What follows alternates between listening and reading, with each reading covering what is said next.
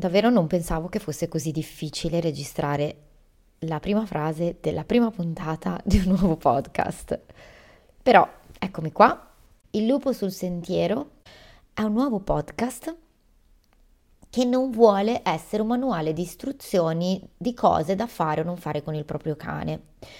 Semplicemente vuole essere un raccontare e un raccontarsi, davvero un mettersi a nudo, mm, mostrando anche le proprie fragilità, le proprie difficoltà e in tutto questo percorso ci accompagnerà un cane speciale che è Thomas e ho avuto l'onore e ho l'onore di averlo al mio fianco.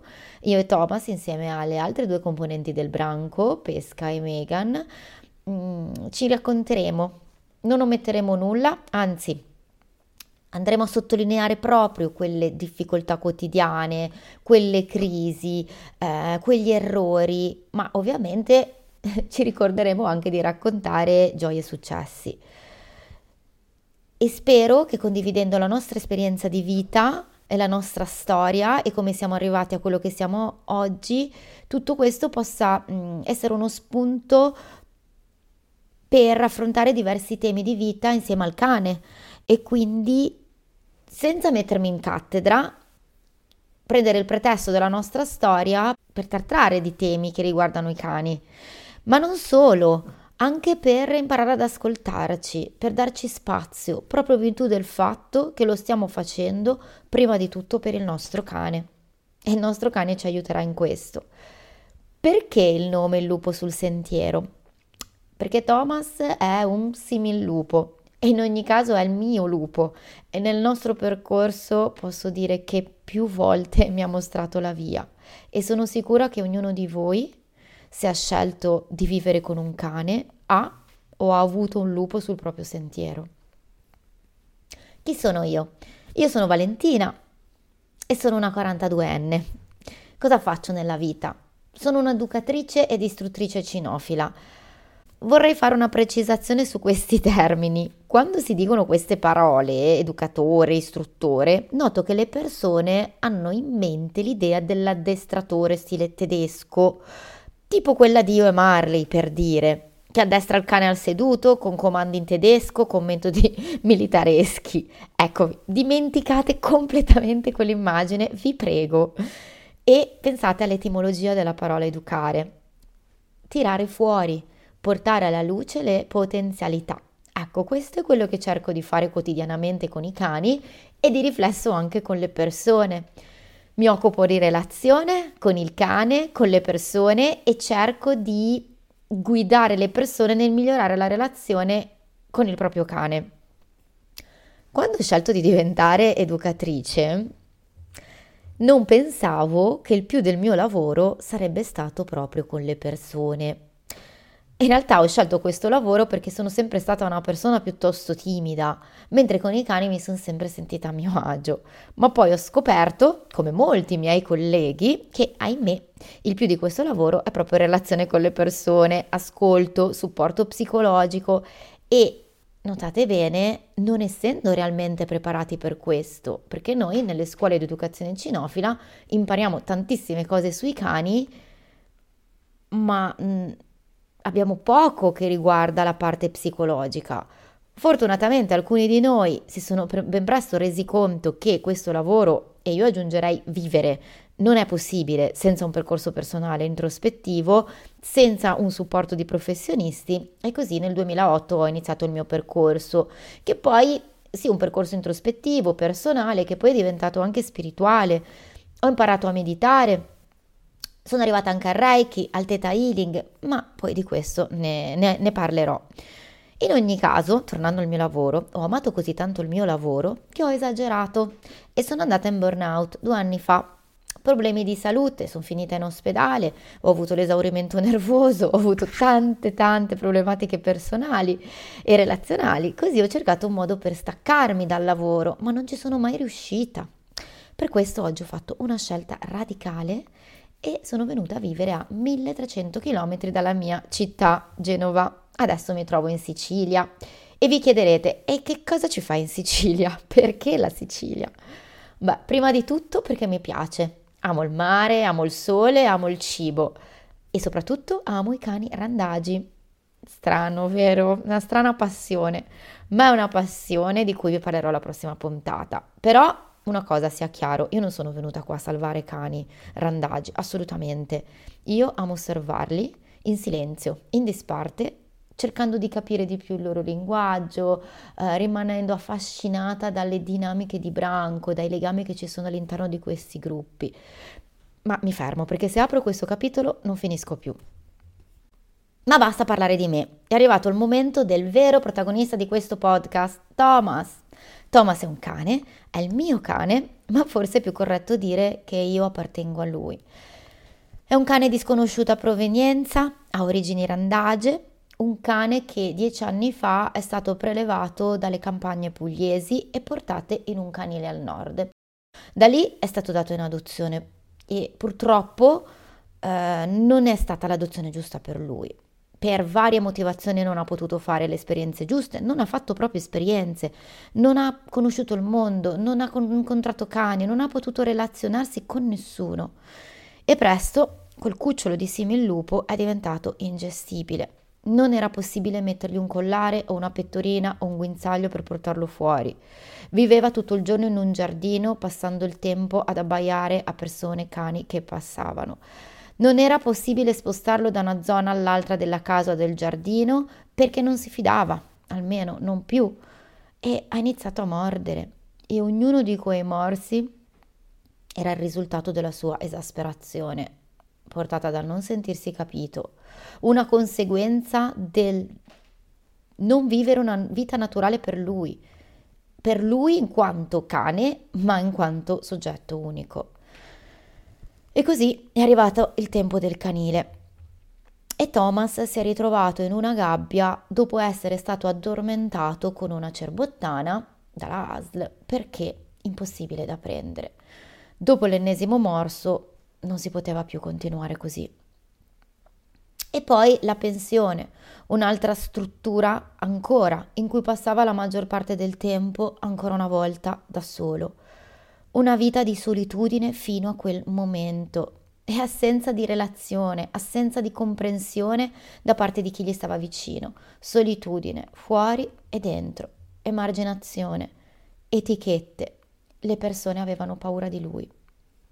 E poi un nuovo inizio, un campo recintato in cui andavano e venivano tanti cani e persone, una ragazza che lo portava in giro, ogni tanto lo portava a casa sua, altri due cani in quella famiglia, la voglia matta di relazionarsi con loro, ma la difficoltà nel raggiungerli, ancora il senso di esclusione, il sentirsi un intruso, il sentirsi non accettato, il sentirsi non parte di un gruppo, le difficoltà con quell'umana, i morsi che lei si è presa. Neanche lui sapeva bene perché mordeva. Aveva paura, non si fidava, temeva di essere tradito ancora. Quei due cani poi si sono ammalati e se ne sono andati. E dopo quasi un anno sono arrivati altri due cani, che oggi sono la sua famiglia, e un'altra avventura è cominciata. Thomas è uno dei migliaia di cani che sono stati etichettati come mordaci e sono stati condannati ingiustamente. Lui è stato fortunato, lui è stato scelto da me, lui mi ha scelto, non potevo abbandonarlo. E così è iniziata la nostra storia insieme. Una storia come tante. Una di quelle storie che raccontano di una persona e di un cane che a un certo punto della loro vita si incontrano e scelgono di proseguire insieme, nonostante tutto. Nonostante le tante evidenti difficoltà di quell'unione e di quelle condizioni non proprio favorevoli di entrambi, non sapendo ancora che però quella sarebbe stata la scelta giusta. E più avanti negli anni, guardandosi negli occhi, ci si sarebbe chiesti, ma come abbiamo fatto a avere il dubbio sullo stare insieme? Non è stata una storia facile. Non sapevo neanche io perché lo avevo scelto, ma avevo anche la sensazione di non averlo scelto. A, a chi mi chiedeva di lui dicevo, sì, l'ho adottato, ma non volevo, è arrivato. È davvero possibile questo? Io non credo. Io l'ho scelto anche se non l'ho voluto ammettere a me stessa. Mentre dicevo che non lo volevo, facevo di tutto per lui e mi organizzavo per accoglierlo. Era come se negassi il desiderio di volerlo con me, perché mi rendevo conto dei problemi enormi che lui aveva. Ma abbiamo anche vibrato sulle stesse frequenze e in fondo io sapevo che lui non era l'unico ad essere problematico. Come si dice? Che si somiglia si piglia? È più facile spesso vedere i problemi e pure i difetti di altri piuttosto che i propri. E forse vedere i suoi problemi mi permetteva di ignorare i miei. Ci siamo scelti e in realtà oggi non ringrazierò mai abbastanza l'universo per avermelo mandato, anche se mh, mm, allora non la pensavo decisamente così. Quanti pianti, quanta disperazione, tutto mi sembrava davvero insormontabile con lui. Dai morsi che mi ha dato, al non voler salire in macchina, o il fidarsi di me quando gli chiedevo di seguirmi, di spostarsi da una zona all'altra della casa, di uscire in giardino, rientrare in giardino. Una volta mi ha fatto quasi perdere il treno perché si è piazzato davanti al cancello e non mi faceva uscire. Quante discussioni, quante lacrime, quanta rabbia. Però oggi farei di nuovo tutto, ogni cosa se tornassi indietro. E oggi lo guardo e a stento davvero ricordo quelle difficoltà. Com'è possibile, mi chiedo, che fossimo così tanto in conflitto? Com'è possibile che mi creassi così tanti problemi? Ma chi è oggi Thomas? Chiunque oggi abbia l'onore di entrare nel tuo mondo non fa che tessere le tue lodi di quanto sei buono, di quanto tu sia gentile, di quanto tu sia saggio. Eppure ti ho sempre dipinto a chiunque incontrassimo come un cane di cui diffidare, un cane da non guardare, non considerare, un cane che poteva mordere. E subito dopo mi ritrovavo a giustificare queste mie affermazioni perché mi rendevo conto che se gli mostri rispetto, lui non ti morderà mai. In realtà sarebbe il comportamento naturale da tenere con tutti i cani quello che Thomas esige per se stesso. Il punto è che il rapporto con il cane è stato talmente storpiato dalla nostra uh, emotività, dal nostro umanizzarli, dal nostro snaturarli e ignorare completamente la loro comunicazione, che ormai è normale andare in giro e pretendere di toccare qualunque cane si incontri, piuttosto che starsene sulle proprie e rispettare gli spazi e aspettare che sia il cane a scegliere se vorrà di venire da noi. Ma anche quando non abbiamo intenzione di toccarli, ci muoviamo in modo totalmente inconsapevole nello spazio e per un cane come Thomas questo è inaccettabile. Come Thomas, ma come anche tutti quei cani che sono cresciuti in un branco e sono cresciuti con certe chiare regole sociali e con una grammatica dello spazio ben definita, senza contaminazioni dall'uomo. Thomas è stato definito un cane patologico perché non è mai stato alle regole degli umani. Patologico perché diceva la sua, perché non si faceva fregare, non si fa fregare, perché non lo compri con un booster, perché non accettava di essere isolato ingiustamente e abbandonato a se stesso. Patologico perché non te le manda a dire se sei maleducato o ti ritiene irrispettoso. Thomas era patologico perché viveva dove non doveva essere, perché non è stato capito e non è stato guidato. Ma quanti cani si trovano in questa condizione? Nei canili è pieno, ma anche nelle famiglie. E oggi Thomas è sbocciato in tutta la sua bellezza. E questo devo dire e devo ammettere che è stato possibile perché finalmente anche io ho mollato il controllo. La paura mi portava a non lasciarlo davvero essere non riuscivo a lasciarlo andare completamente e a lasciarlo fare. Questo lo portava ad avere vari comportamenti difficili, scarichi ormonali, ma anche fare un'eccessiva guardia e a volte mordere. E io chi sono oggi? Guarda caso, ciò che ho scoperto è che esercitavo un fortissimo controllo anche su me stessa. Una vita votata al lavoro, un lavoro che amo alla follia, ma che mi ha anche creato una certa dipendenza. E come tutte le dipendenze, pesanti effetti collaterali.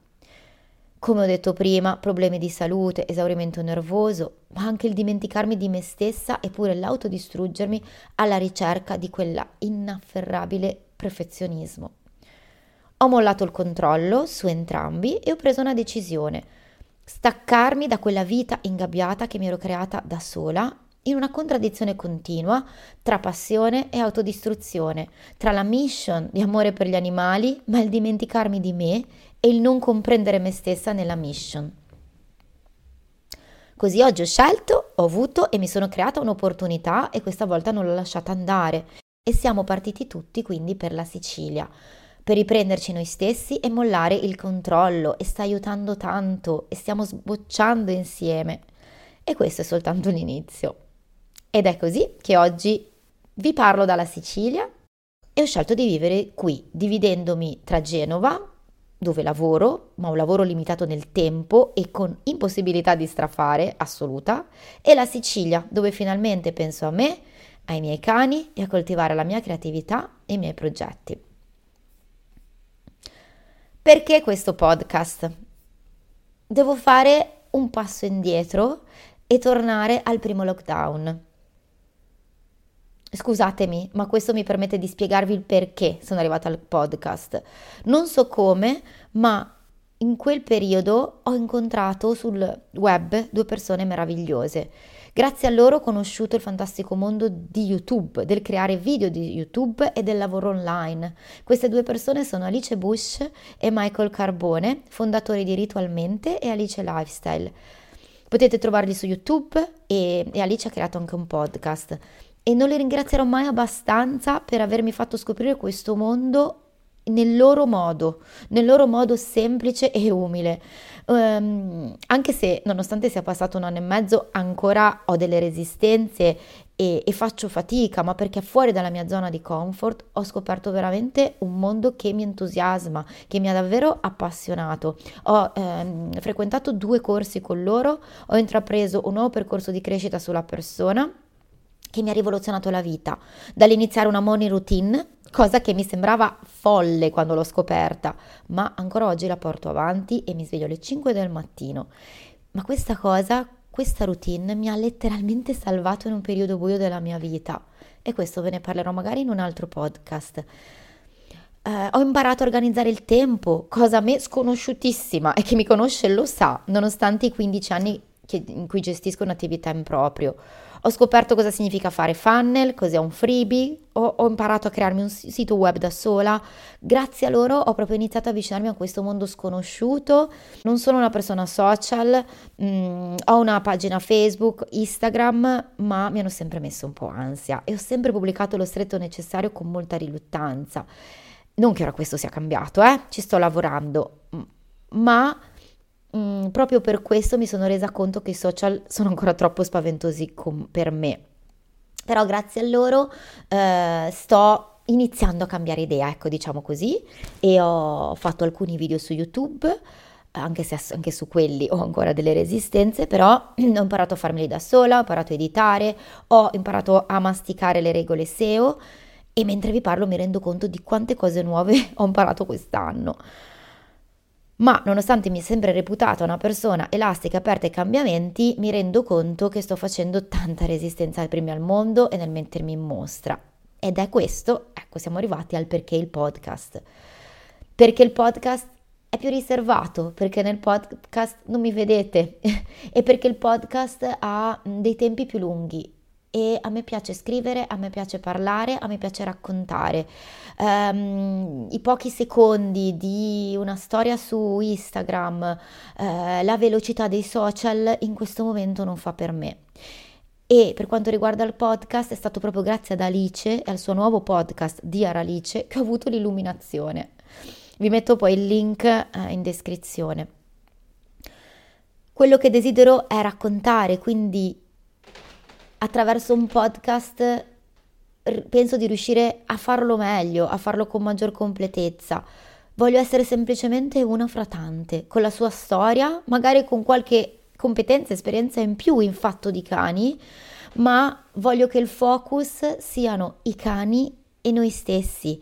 Voglio che questo sia uno spazio protetto in cui condividere esperienze, riflessioni, illuminazioni, difficoltà che incontriamo sul percorso di vita con il nostro cane, perché appunto Il focus è il cane, ma anche noi, perché non possiamo considerarci come entità separate.